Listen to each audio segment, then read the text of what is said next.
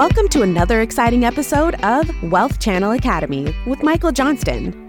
Michael is on a mission to radically simplify retirement planning and investing.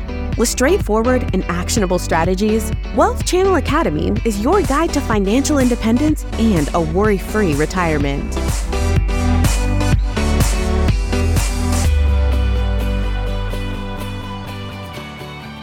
Hi, I'm Michael Johnston. I'm a co founder of Wealth Channel and the host of Wealth Channel Academy. This episode is all about Social Security, which is a key component of virtually any retirement plan, but it's also incredibly misunderstood. There is a lot of bad information out there about Social Security. So, in the next eight minutes or so, I'm going to separate fact from fiction and I'm going to give you what you need to know to maximize your Social Security benefits in retirement. And by the way, I'm not going to get political here. This episode is all about how Social Security actually works and not how I think it should work.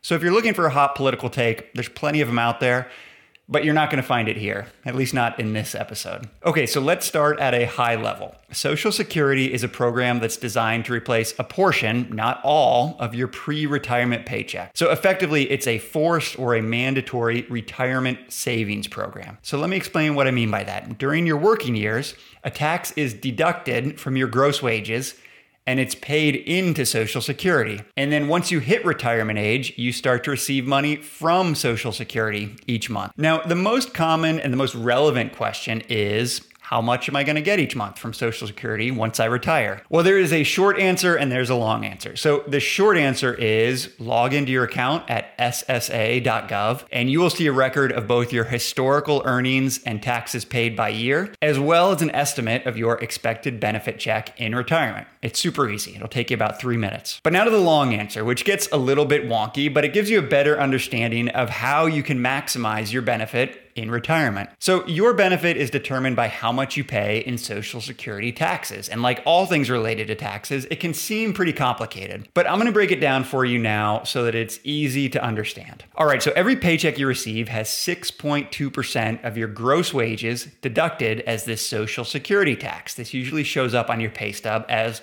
FICA. Now, not all of your income is subject to this tax. So, investment income like dividends from stocks or interest from bonds or capital gains, that is not subject to FICA. It's only your so called earned income, and it's not necessarily all of your earned income. So only the first $168,600 of income is subject to Social Security taxes. Any earnings above that amount won't be subject to this particular tax. Okay, so 6.2% times 168,600 is about $10,450. That's the maximum amount that you can have withheld as Social Security tax in 2024, even if you make a million dollars or $10 million. So, a couple quick notes here. First, that number is for 2024. That limit, that $168,600, is adjusted each year, typically goes up by 3 to 5%. So, if you're watching this video in a future year, check out the link in the show notes. It'll have the updated figures. And then, second, you may be wondering if contributions to a 401k or to an IRA can reduce your Social Security taxes. And the short answer, unfortunately, is no those so-called pre-tax contributions. They can reduce your income tax liability, but they don't reduce your social security tax liability. Now, if you're not following this piece of it, don't worry. I'm to be covering taxes and tax advantage retirement accounts in some upcoming episodes. Okay, so you're putting in 6.2% of your gross wages to Social Security, and you see that on your paycheck, this deduction called FICA. Now, what you probably don't see is that your employer is making a matching contribution. They're putting in another 6.2% to Social Security. So that means a total of 12.4% of your gross wages are being contributed. Now, by the way, if you're self employed, you effectively pay both the employee and the employer piece of that. So, in other words, you will be contributing the entire higher 12.4%. And of course, the Social Security Administration is tracking all of this. They have a record of how much you've contributed each year, and they use this contribution record to determine your benefit amount. That's the check that you'll receive each month in retirement. And I know what you're thinking. This is super easy and simple and straightforward to figure out, right? Of course not. It's this crazy formula. It looks incredibly complex, but we can actually break it down and make it pretty easy to understand. So essentially, there are three parts to the benefit calculation. So, first, we adjust your historical earnings for inflation, and we come up with your average annual earnings during your working years. Second, we apply what I call a progressive formula, which is essentially designed to ensure that individuals who earned less during their working years will have a higher percentage of their pre retirement earnings covered by Social Security. So that gets you to the benefit amount if you want to start receiving your benefits at your full retirement age. And for most people, that is 67 years old. But the third piece of this is you have the option to start receiving payments either earlier or later. So if you want to start earlier, you can do that. You can start receiving Social Security as early as age 62 but your monthly payment amount will be reduced. And then conversely, if you want to delay the start of Social Security, you can do that as well, and your monthly check amount will increase. Okay, so let's do an example with some real dollar figures. I'm going to use someone born in 1962. That means he's turning 62 in 2024, and I assume he started working at the age of 21 in 1983 and he was making $15,000 a year at the time. So if he got 6% raises every year, that means in 2023 he made about 150 $54,000. So the first step is to adjust all these historical amounts for inflation. The Social Security Administration uses something called the National Average Wage Indexing Series. And again, the goal here is to ensure that your future benefits reflect the general rise in wages that occurred during your lifetime.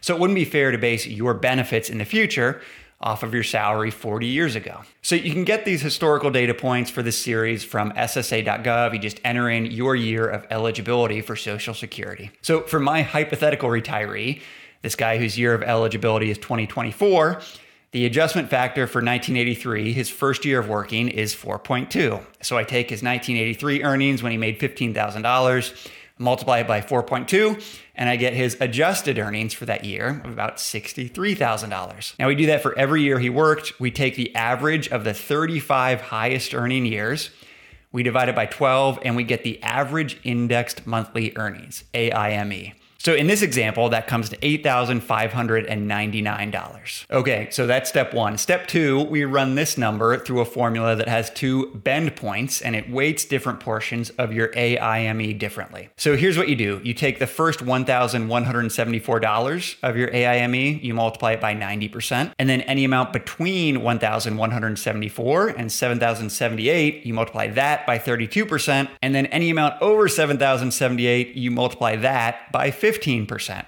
So these are the so called bend points. And again, these are for 2024. These numbers change every year as well. And the link in the show notes will have updated figures, updated bend points if you're watching this video in a future year. And I hope you are. That'd be great. So for my hypothetical retiree, that calculation works out to a monthly benefit of about $3,174. And that's about 25% of his 2023 income. So again, I noted earlier, it's really important that Social Security covers a portion of your pre retirement income. In this example, it's about 25% of this hypothetical retiree's most recent salary. Now, one quick note here this is the starting benefit. So, your Social Security benefits are subject to a COLA or a cost of living adjustment. That means they generally increase each year to keep up with the rate of inflation. Okay, so we've come up with our so called base case. This is what he will get if he elects to start receiving Social Security when he hits his full retirement age of 67. But he's got the option to start receiving benefits earlier or later. So if he chooses to start earlier, his payments will be reduced. The first 36 months, you move your start date forward, your payment is to be reduced by 5 ninths of 1% per month. So if you move it forward 36 months, your payment is reduced by 20%. Now you can move it forward another 24 months if you want, in which case your payment is reduced by 5 twelfths of 1% for each additional month that you bump up your start date. Okay, so this is a lot of numbers. Essentially, it means you can move up your start date a total of 60 months or five years. But if you do that, your monthly payment is going to be reduced by 30%. Now, alternatively, you can delay your start date until you turn 70. So for each month you delay, your payment increases by two thirds of 1%. So if you delay by 36 months, your base rate, your base benefit is adjusted upwards by about 24%. Okay, so what are the key takeaways here? Basically, you have two options for increasing your Social Security benefit. Number one is you work longer and you pay more into the system. So, assuming that this year will be one of your 35 highest earning years, it will increase your expected benefit in retirement. And then the second option you have for increasing your benefit is to delay your start date. Now, of course, that means you'll have to rely more heavily on your other retirement accounts during those years, but it's a good opportunity for a lot of people. Okay, there's been a lot of math in this video, and I want to dive into the math behind the decision to start benefits earlier or later in the next episode. So if you're interested in that, be sure to hit that subscribe button now. That's it for today's show. If you enjoyed this episode, please consider leaving us a rating and review on Apple Podcasts or Spotify to help spread the word to other investors. And we'll be back soon with another episode.